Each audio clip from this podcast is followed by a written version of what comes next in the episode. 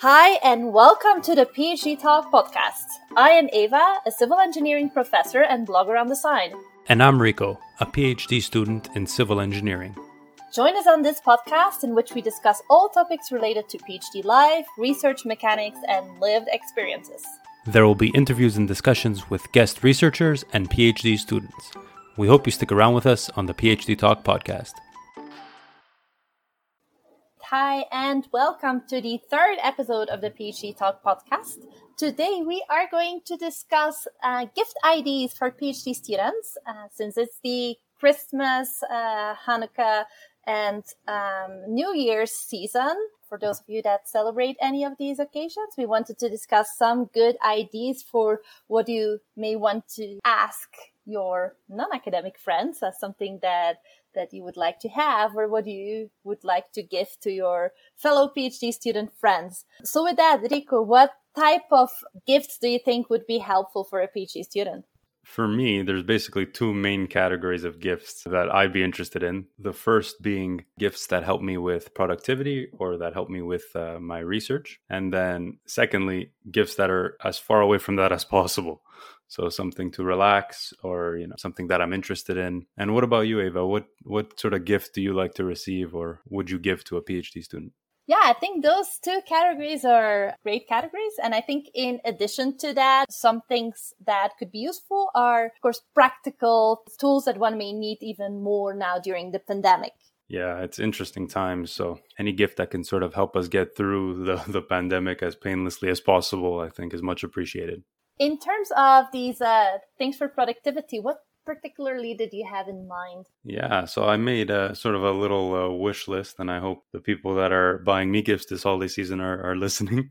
The first thing that I've noticed that has really helped my productivity and really helped, especially during COVID times, is a drawing tablet. So I was sort of late onto the train with this. I prefer to use sort of a notebook, but because all the lectures and uh, all the grading now takes place online, it's really helpful to have an electronic drawing tablet that connects to your computer so that you can, you know, make marks on papers or on uh, assignments and also during tutorials, I can now sort of write out the problems by hand. I'm not sure if there is really something that can replace that during the pandemic, that we're not allowed to be in person and using document cameras uh, in a lecture hall. Mm-hmm. Yeah, that's a, a very useful tool. When I started teaching online, I was trying to use the Zoom whiteboard and just typing out formulas or trying to painstakingly draw from the touchpad of my laptop uh, uh, whatever structure we're analyzing. And let's say that having a, a tablet has taken away a lot of headaches.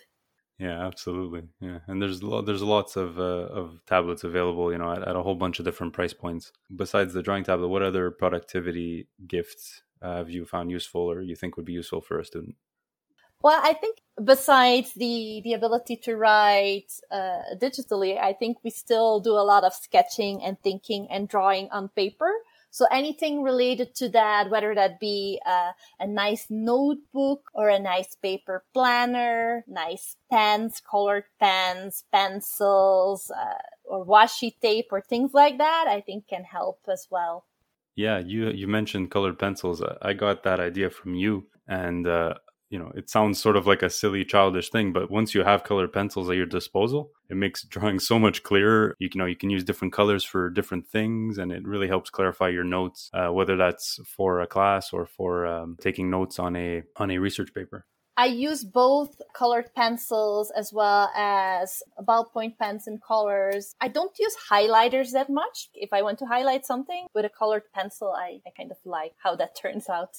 Yeah, it looks a lot nicer than highlighters that bleed through the paper sometimes, and colored pencils is a, is a good alternative. Related to that, I recently discovered well, there's different brand names, but the sort of generic term is a reusable notebook. I don't know if you're you've heard about these, Ava, but essentially they're paper notebooks that come with an app, and so you can take notes in these notebooks and then take a photo uh, using this app of the notebook page and it converts it to PDF. And I think it even does some uh, some sort of uh, language recognition, so you can then search your notes. And at the end of all that, these pages are easily erasable, and so you erase the pages and you have a, a new notebook to start over again. That's a, a great idea. Yeah. Yeah, exactly. I don't have, uh, you know, I find it really interesting. I haven't had a chance to use one, but I think it's a very interesting idea. I've been trying to use less and been forced to use less paper because if, if I have five different big notebooks with all my research calculations and sometimes I print things out to mark up on uh, sketches and things like that. If I have to travel with all of that when I go to Delft, it's uh, pretty much my entire carry on full of notebooks and, and printed out copies of paper. So I've, I've tried to reduce it, even though I still do a lot of fleshing out of ideas by writing by hand and sketching mostly. That idea would certainly help reduce the, the amount of, of paper I carry around sometimes.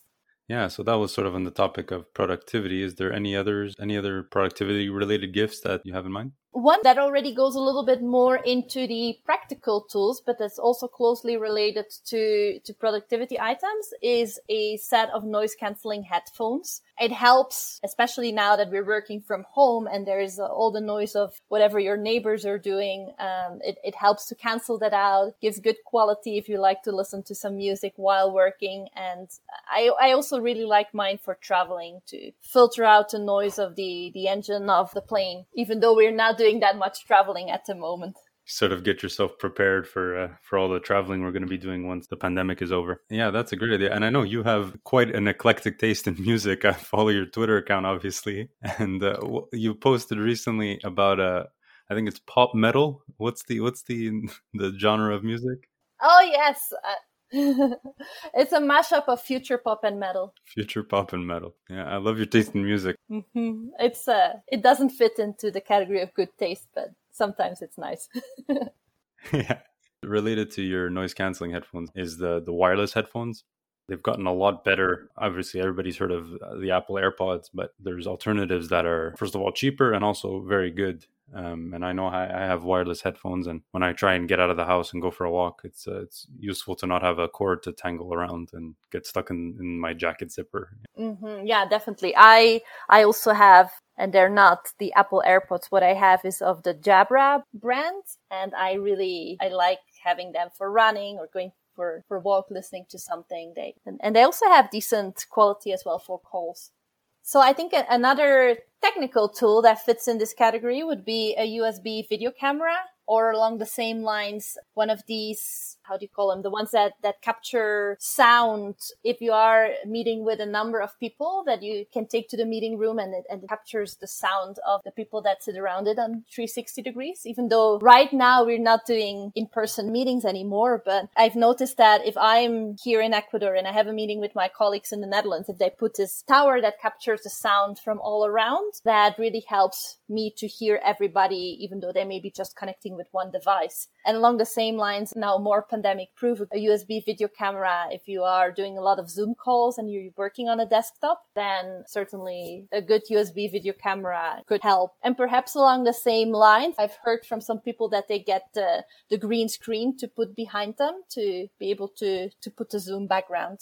Yeah, absolutely. I've noticed that um, my webcam and the webcams of people that I tend to Zoom with or video call with, their faces end up being in shadow. I know I often will turn on my desk lamp to sort of eliminate the shadows on my face because or else it looks very ominous if I have, you know, big shadows under my eyes. So I think uh, if one of those USB video cameras, they make them now with lights to illuminate your face. And similar to that, like a nice desk lamp is also uh, very useful. Sometimes you don't want all the lights on. So when you're working and then for video calls, you turn on the desk lamp and it illuminates your face. I think along the same lines in more the furniture category, if we go from the lamp, um, one thing that can be useful as well uh, in category of practical gifts would be a good chair. I think a lot of us have been working on whatever chair is at the dining room table, and I did hear from a number of people complaints regarding back pain, etc., have gone up a lot in these months of working from home. Now, I myself have been sitting all this time on what I use and what I've been having at home, which is uh, one of these exercise balls that sits in the frame of a chair, so I can bounce, but I, it also has the wheels around under it, so I can actually move uh, with it as well. And uh, I, I quite like sitting on my ball. Well, you know what? I'm very fidgety, and so I should get myself one of those. I feel like it would sort of alleviate some of my nervous tics, you know? Oh, yes, you can bounce as much as you want. Yeah, it must be a pretty good workout. You know, everybody talks about it being a core workout, those exercise balls. Well, since this one sits in a, like a frame underneath are, are the little uh, wheels, So it doesn't require that much ab work to remain stable, but still, if you start to bounce or move around to remain upright, you do need to counterbalance with your midsection. Hmm. Okay. Well, that's a great idea. I'm going to have to look into those for myself. I think it stems from when I was a, a, child and then a teenager, it was really much in fashion to use these strange chairs. I, I, remember I had in my room at, in my parents' house, they gave me this chair where you sort of have to fold your knees and then you don't have anything against the back, but you fold your knees under and then sit up straight. So I kind of grew up with that. And then when I went to university, they gave me one of these that's also just uh, on the bottom is like the tire of a, a, car and then the, how do you say it, like a stool also without a back. So I'm really not used to leaning against the back of a chair. So for me, the, the exercise bowl thing works very well. So you have an eclectic taste in chairs, I see. yes. I've heard of those chairs that you were talking about at your, uh, you know, when you were a kid. They're very bizarre when you see them. Yeah, I grew up sitting on one of those, and I would say the only drawback of those is that, like, you can change all the heights and everything, but it does require you to fold your knees under and I like, if I sit, I like to be moving my legs. So I remember I would take out one leg, pretzel it under myself, have the other one in the correct position and do all kind of alternate positions on that thing. So I think with the exercise ball, I have more the, the ability to move my legs while seated as much as sure. possible. yeah, you can fidget freely. Yeah. All right. So I have a couple more little productivity related ideas here, and then we can move on to some more fun stuff. Not that productivity isn't fun, but we all need to step away from work once in a while. The first, and this is something that really helped me um, focus and you know concentrate my attention, is and it's silly, but a good water bottle. I find that if I'm not hydrated, I'm not. I have a hard time concentrating, and I'm not as um, I'm not as with it, so to speak anything at around a liter is is a good amount of water to have at your desk with you another technique that I know, or another tool to use with the technique, uh, and I know Ava applies this to her own work, is um, it's what's called the Pomodoro technique. And it's sort of this method where you work 20 minutes, then you take five minute break, and then another 20 minutes and a five minute break, etc. And then after a certain number of these, you take a longer break.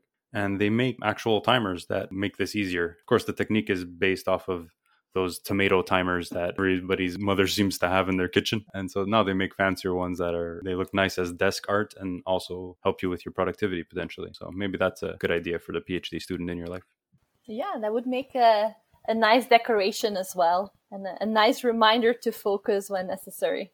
I think in the same category of productivity or work related things, I also had a laser pointer for when you have to give a presentation. Of course, now a little bit less relevant if you're presenting at distance, but if you go somewhere, it, it may be nice to have your pointer. And travel related as well, I had a sturdy suitcase or carry on bag as well as uh, conference clothes. And I put the carry on bag there in particular because at some point during my PhD, my mom actually gave me a really nice and sturdy carry on, which I still use and still going strong. And it's, it's been very helpful to have it. It'll also help you to think about better times when travel was allowed and we could actually go to these conferences and travel for leisure as well. Mm-hmm. And they may be on discount at the moment because less people need them now.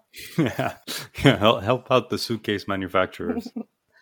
let's get into some of the more fun presents. So in the leisure category, things to relax, what is on your wish list? Oh, for myself, my fiance and I lately, for the past couple years, have been uh, giving each other subscription box subscriptions, I guess. I'm not sure how to say that. But there's all these sorts of monthly boxes that cater to all kinds of different interests. There's ones for clothes, there's ones for uh, beauty products, all kinds of things. So I'm sure everybody has interest outside of their research. And I guarantee you there's a subscription box for whatever interest you have and it's a, a gift that gets stretched out throughout the year right? Yeah exactly. Yeah. And so it's nice every month there's a you know there's a sort of a, a, a little reminder of uh, whatever relationship you have with the phd student in your life so.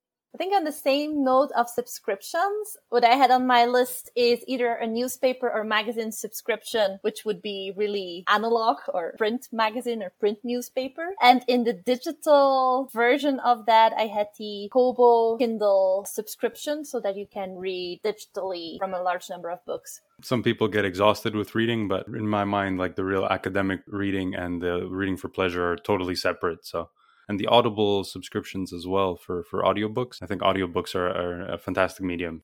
I had a, a, a little funny one. Well, it doesn't have to be funny. It depends on the fashion sense of the PhD student in question. But a tweed blazer, you know, like the the classic tweed blazer for a professor with the, the leather elbow patches, and you know, you sort of dress up as a professor from the 1800s. I, I don't know a PhD student that wouldn't like one of those, ironically or or not.